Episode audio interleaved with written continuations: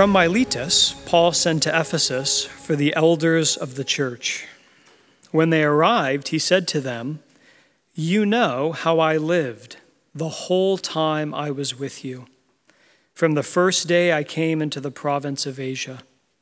I served the Lord with great humility and with tears, and in the midst of severe testing by the plots of my Jewish opponents. You know that I have not hesitated to preach anything that would be helpful to you, but have taught you publicly and from house to house. I have declared to both Jews and Greeks that they must turn to God in repentance and have faith in our Lord Jesus. And now, verse 22 compelled by the Spirit, I'm going to Jerusalem, not knowing what will happen to me there. I only know that in every city the Holy Spirit warns me that prisons and hardship are facing me. However, I consider my life worth nothing to me. My only aim is to finish the race and complete the task the Lord Jesus has given me the task of testifying to the good news of God's grace. Now, verse 25, I know that none of you among whom I have gone about preaching the kingdom will ever see me again. Therefore, I declare to you today that I am innocent of the blood of any of you, for I have not hesitated to proclaim to you the whole will of God. Keep watch over yourselves and all the flock of which the Holy Spirit has made you overseers. Be shepherds of the church of God, which he bought with his own blood. I know that after I leave, savage wolves will come in among you and will not spare the flock. Even from your own number, men will arise and distort truth in order to draw away disciples after them. So be on your guard. Remember that for three years I never stopped warning each of you night and day with tears. Now I commit you to God and the word of his grace, which can build you up and give you an inheritance among all those who are sanctified. I have not coveted anyone's silver or gold or clothing. You yourselves know that these hands of mine have supplied my own needs and the needs of my companions.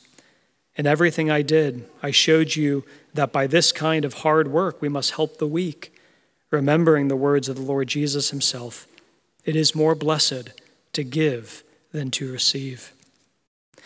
Now, verse 36 when Paul had finished speaking, he knelt down with all of them and prayed. They all wept as they embraced and kissed him. What grieved them most was his statement that they would not see his face again. Then they accompanied him to the ship. And that is God's word. Let's pray. Our God, thank you for this beautiful, sobering passage from the book of Acts. And as we as a church look at it today, we pray for the power, the illumination of your Spirit. We ask that you'd open our eyes and our ears to to hear and to see what you want to say to your church. Fill us now with your Spirit, we pray, and glorify Jesus in our midst. We ask this in his name. Amen. Amen. So, if you've been with us for the past number of weeks, even months, you'll remember that here at Reality, we're in a sermon series looking at the book of Acts. And what we're doing each week is looking at a different passage that helps us understand what it means for us to be a church alive. We want to be a church alive in London. So each week we're looking at a different passage and learning from it about how we can be a church that glorifies God and advances good in our city. Today we come to Acts 20. And Acts 20 is a really interesting, unique passage in the book of Acts because it's the only speech given by an apostle that's directed to Christians. Every other speech in the book of Acts is spoken to people who are outside of the church, who are not part of the Christian faith. But here in Acts 20, we have a family conversation. We're eavesdropping as the Apostle Paul speaks to the elders of the church of Ephesus. And what we're going to see today in this passage is that a church alive is a church with leaders. Leadership is an important part of what it means to be a church family. Now, I should say at this point that many of you have experienced, and I think all of us have seen to one degree or another, that it's very painful when churches experience leadership failures. Some of you have seen in the news prominent leaders of churches or ministries fail or fall. And some of you have been part of communities that you've actually experienced personally and up close failures of leadership. And when there's failures of leadership inside of a church, it can be profoundly painful. So we need to start by acknowledging that this is, for many, a difficult subject. But what I also hope we see is that the answer to bad leadership is not no leadership, it's Christ centered leadership. And that's what Acts 20 helps us understand. What does leadership that reflects Christ and is shaped by the Bible look like? That's what we learn as Paul speaks to these elders from the church of Ephesus. Let me also say, this passage, as it was originally given, was a conversation between elders, between church leaders. But the fact is, it has application for every Christian because anyone who's a Christian is actually called to be a leader. You're called to help other people know God and follow Him. That's an act of leadership. And so, while this passage is directly for those who are elders and in church leadership, actually, many of the principles apply to all of us. And so, we have something here to consider today about what healthy leadership inside of a church family is meant to look like. So, let me show you three things from this passage.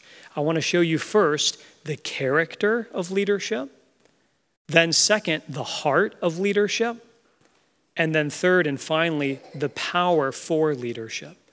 So, the character of the leader, the heart of leadership, and the power we need for leading well.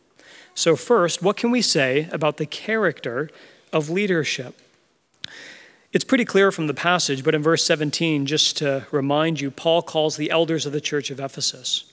And at the end of the passage, we're clearly seeing that this is Paul's farewell. So Paul's talking to a group of leaders that he spent a lot of time with, but basically he's telling them, My ministry among you is finished. I'm leaving, and we're never going to see each other again. So this is a goodbye, this is a farewell. And you know that if you've ever left your family or left a job or left a school, left something that was a big part of your life, when you get to the end and you're saying goodbye, that's always a time of two things. On one hand, you look back and you take inventory. You ask, How did I do? What legacy am I leaving? And you look forward and you want to give encouragement, you want to give a charge, you want to give some kind of guidance for the people that you're leaving behind. Well, that's exactly what Paul's doing here in this speech. He looks back and reflects on his own ministry at Ephesus, and he also looks forward to encourage the elders who were going to carry on the church in his absence. Now, verses 19 through 21, Paul looks back and he thinks about the own quality of his leadership as one of the leaders of this church.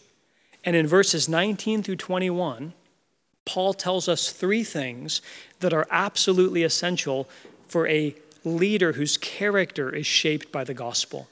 So let me show you three things that Paul saw in his own ministry that he's passing on to these other leaders in the church the character of the leader. The first thing, verse 19, Paul says that humility is essential. In verse 19 of the passage, Paul says, I serve the Lord with great humility. Healthy leadership, according to Paul, starts with, it continues with, and it culminates in humility. What is humility? Humility is not thinking less of yourself, it's learning to think of yourself less. A humble person is someone who realizes that the world doesn't revolve around them. A humble person is other centered. A humble person cares for the needs of others even more than they do for themselves. And Paul says, where do we start in thinking about the character of the leader? It starts with humility. It starts with leaders who don't think too highly of themselves.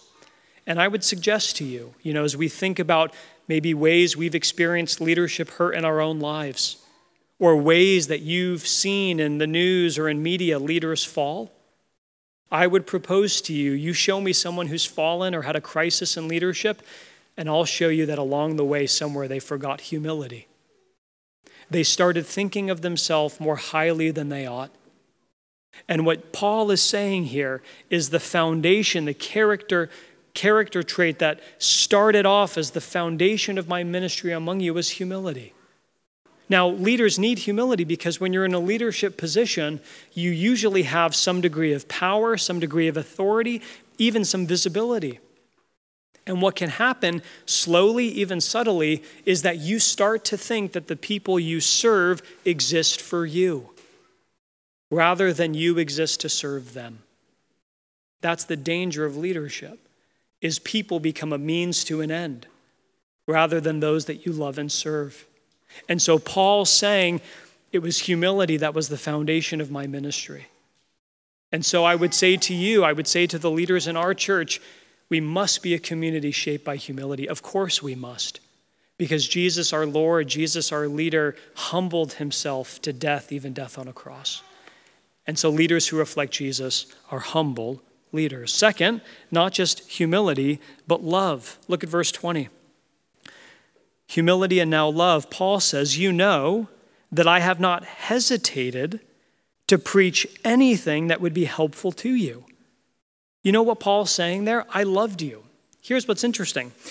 The reason when Paul says, I haven't hesitated to preach anything that would be helpful to you, what, what Paul's saying is that along our journey together, sometimes I've had to tell you hard truths. Sometimes I've had to say things to you that you didn't want to hear. And when those moments came, I told you, I didn't hesitate. And that's a sign of love. It's very loving to say something to someone else that's hard for them to hear, but they need to hear it. Because many of us, when we think about saying a hard truth to another person, you know what we do? We think, how can I postpone this coffee? How can I reschedule? How can I pass this on to somebody else? We're conflict averse, many of us. And so it's an act of love when you say, even though this might risk a relationship, even though this takes me out of my comfort zone, this truth needs to be shared. And so I'm willing to make myself uncomfortable in order to share it with the person I'm talking to. Paul's saying, I love this church more than I did my own comfort. And so a sign of healthy leadership is love. Love that puts the good of the other person ahead of your own interests.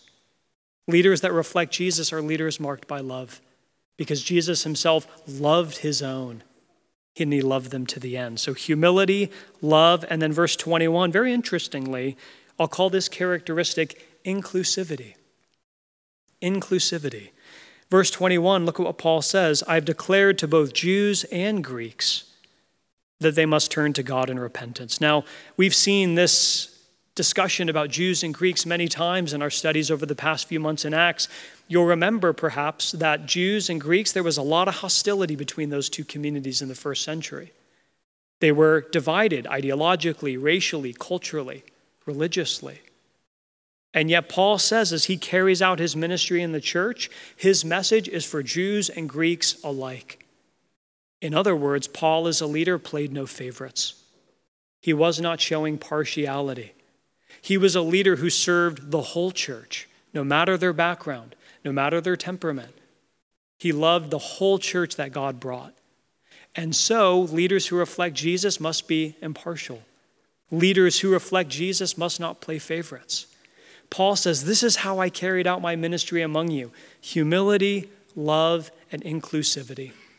May our church be marked by leaders who have those characteristics. May we lead, all of us in this city, reflecting Jesus in those ways, the character of the leader. But second, let me now show you the heart of leadership. Come down with me to verse 28.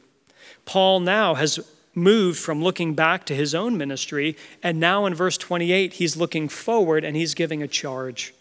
He's telling the elders of the church, This is what I want you to do. This is what you need to carry out into your future. And look at what he says right in the middle of verse 28 be shepherds of the church of God, which he bought with his own blood. If I had to use one word to describe the heart of Christian leadership, it would be that word shepherds. That's the best single word to summarize what it means to be a leader in God's church. It means to be a shepherd. Now, throughout the Bible, the way God speaks about his people, he calls them sheep. In fact, as early as the book of Genesis in the Old Testament, God himself says that he is the shepherd of his people. His people are sheep. Later, Jesus would say, I am the good shepherd. So, part of the way that God in Jesus relates to the church, to his people, is a shepherd sheep relationship. And, friends, that's very humbling. Because if you know anything about sheep, they are particularly needy and unintelligent creatures. And that's the main image God uses to describe you and I. We are sheep. And you know that if you've ever been around sheep, they are defenseless. They have zero defense mechanisms. If a wolf comes, they're just, that's it, we're finished. They have no defense mechanism. They also are pack animals in the worst sense. If the guy in front of you walks off the cliff, you follow. And they pl- you see it, they just plunge to their death. They have no ways to navigate and to get food for themselves. In other words, a sheep's survival is completely dependent upon a shepherd. And God, throughout the Bible, says, I'm the shepherd of my people. Jesus says, I'm the good shepherd who lays down his life for the sheep. But wonder of wonders, God, in his mysterious wisdom, has also said, that I'm going to raise up humans as under shepherds to lead in the church. And elders in the church are meant to be shepherds who represent Jesus as the chief shepherd. It's a stunning thing that God has done. I'm your shepherd, and I'm raising up human beings to represent me to you. That's what it means to be a shepherd in the church. And so, for this part of the sermon, I am talking mo- most directly, even though it'll apply to all of us, most directly to elders, to those who have a role of spiritual leadership in the church. What is it that shepherds do? What is it that elders are meant to do in the church community? Three things shepherds know the flock, they lead the flock, and they protect the flock. And that's what elders are supposed to do in the church. Let me unpack those three things. First, shepherds know their flock. If you've ever seen bunches of sheep, bunches of flocks get intermingled together, I've seen this once. So you have a couple of shepherds with different flocks, and they all come to one pasture land. And then, as soon as it's time for one flock to move on, the shepherd is able to look at a mass of sheep and to be able to quickly distinguish that's my sheep, that's my sheep, that's not my sheep, and find their own. It's an amazing thing. And what we learn from that image, what we see throughout the Bible, is elders, shepherds are meant to know their sheep. And when you read through Acts 20 and you see, especially at the end, the intimacy that Paul has, the closeness, they're weeping, they're saying goodbye, you see that Paul related to this church not like a colleague, he wasn't like a team member, they were a family. And when Paul's saying goodbye, their hearts are broken because of the relational closeness and intimacy. Paul knew the church, and the church knew him. Not only that, but elders are meant to know the dangers that are around the church, the needs of the church. For example, we're a church in London. We need elders who know and love this city who know the joys and the challenges of life in this city, who can support and care for you as you navigate rising flat prices and difficulty in finding jobs and the spiritual temptations that come our way because of the city that we live in. Elders know the sheep. That's the first. The second thing that we learn about shepherds, though, they don't just know the flock, but they also lead the flock. If you come with me down to verse 28, Paul says to the elders, Keep watch over yourselves and all the flock. That order is very important. Paul's saying basically, you're not going to care well for others if you're not taking care of your own soul. In other words, it's leadership by example. It's showing other people the way to follow God because you yourself are walking down that road. And Paul says spiritual leaders lead by example. They keep watch of, over their own life. And let me say this clearly, as clear as I can. Paul's not saying that leaders in the church are meant to be perfect. Only Jesus is perfect. But he is saying that even in your weakness and brokenness, you run to Jesus, and that's part of your leadership. That elders, leaders are able to say, I'm a great sinner, and Jesus is a great Savior. Let me show you how I run to Christ for his grace. So, leading by example is not pretending to be perfect, it's honesty about your brokenness and the sufficiency of Jesus' grace. One of my personal heroes was a Scottish minister in the 1800s. You're saying, Bijan, come on, Marvel's out there. You should get other heroes. In the 1800s, there was a pastor, he led a church in Dundee, and he said to his church, The greatest need of my people, the greatest gift that I can give all of you, is my own personal holiness. What he recognized is the most important skill in leadership is not preaching good sermons or being really effective in pastoral care. Those things are important. But the greatest gift that any leader can give you is their own closeness to Jesus Christ, their own holiness, showing you the way to God and His grace. So leaders lead by example. And then, third, shepherds protect the flock. We've already mentioned this, but sheep have no defense mechanism. So if they're going to survive, it's going to be because a shepherd is willing to put their own body between the sheep and danger. They're willing to lay down their life for the sheep. Now, verses 29 through 31, I'm not going to read them all, but Paul basically says there's danger out there. The church lives under the threat of danger. There's false teaching and there's false teachers. There is manipulative people who want to advance their own agendas at your expense. And Paul says it's your job to protect the church. It's your job to put yourself between the sheep and danger. And that means promoting faithfulness to the Bible. It means praying for the church. It means caring for the church.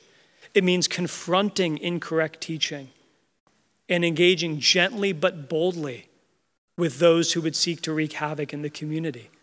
Paul says there's danger out there, and you, as leaders, are called to protect the church by giving your own self and even putting yourself in the way of danger. Shepherds know the church, they lead the church, they protect the church. But that leads us to ask finally well, where do we get the power for leadership? I mean, even as I've been describing these things, leaders are humble, they lead with love, they know the church, they lead by example, they are willing to give themselves up to protect the church. When I preach this sermon, I've been thinking about this now for a few months. I say, who is sufficient for these things? I mean, who can lead like that? How can we as a church have these kind of leaders and be these kind of leaders? Well, the power we need is in verse 35. Verse 35 is the last thing that Paul ever said to these elders, and it's the place we need to end our sermon. Because in verse 35, Paul ends his speech by quoting the words of the Lord Jesus. And he says, It is more blessed to give than to receive. That's what Jesus said. What is the essence of leadership? It's giving, not taking. It's serving, not being served. It's leading by example, not domineering over. And there's never been a leader better than Jesus Christ in the history of the universe. Because these words in verse 35, it's more blessed to give than to receive, these words are not just something Jesus said, it's a description of what Jesus himself did. Jesus gave everything for his people. Jesus said, I am the good shepherd and the good shepherd lays down his life for the sheep. And that's what Jesus did. He humbles himself and he goes to the cross. Jesus demonstrates his love by dying in your place. And right now, at the right hand of God the Father, Jesus lives to do what? To know his church, to lead his church, to protect his church through his prayers and intercession. Jesus is the good shepherd that this church needs. And to the degree that all of you, to the degree that our leaders see Jesus as the Good Shepherd, that's where we get the power we need to lead well. So I'd say to you, as a leader, I'd say to the leaders of this community, what's the power for leadership? It's remembering that after all, you're just a sheep, but Jesus is the Good Shepherd. See, many of us carry anxiety and fear and regret. We're very aware of the ways we failed. We're aware of the ways we failed people in our lives. We're aware of the ways we failed ourselves. We fall short of the bar of leadership all the time. You're just a sheep, and Jesus is the shepherd. The greatest gift that you can give to people around you is to say, There's no better shepherd than the Lord Jesus. Let's go to him together. Let's experience his grace together. Let's experience his renewing love together. Very shortly after I was ordained as a pastor, this is almost 10 years ago now, a wise older pastor friend emailed me and he shared with me this note. He was reflecting on the failure of Peter. I don't know if you remember, there was a time in Peter's life where Peter failed Jesus dramatically. It was the ultimate leadership failure. And Jesus came to Peter and he met him with grace. And this pastor friend wrote to me and he said this When Peter saw the glory of Jesus, he asked him to go away. He knew that his vision of Jesus was much too small, as is yours and as is mine. Jesus knew this too. But notice, Jesus did not leave, nor will he leave you. He forgives you, and he always will. Even more amazing, Jesus will use you, despite the fact that you will get things badly wrong lots of times and despite the fact that you'll get something wrong every time. This is the grace and the love of Jesus that he uses imperfect people. And so, friends, remember, even on your best day, even when you do the best job you can, your motives could have been purer, your words could have been truer, your care could have been deeper. We always fall short, and Jesus never has. You're a sheep, and he's the good shepherd. The best gift that we can give to others is to run to the grace of Jesus and be renewed by his healing and by his love. That's what it means to be a leader in the church. Let's pray and ask God to do these things in our midst. Our God, thank you for this time of reflection. Thank you for this time of considering Acts 20 and what it means to have healthy leadership in a church. We pray now as we come to this time of response that you would meet us by the power of your Spirit that you would form within us a community of humility and love, a community of people who give and don't take, who lead by example, and who have a heart to serve rather than to be served. Do that now for your glory and the good of this city, we pray. In Jesus' name, amen.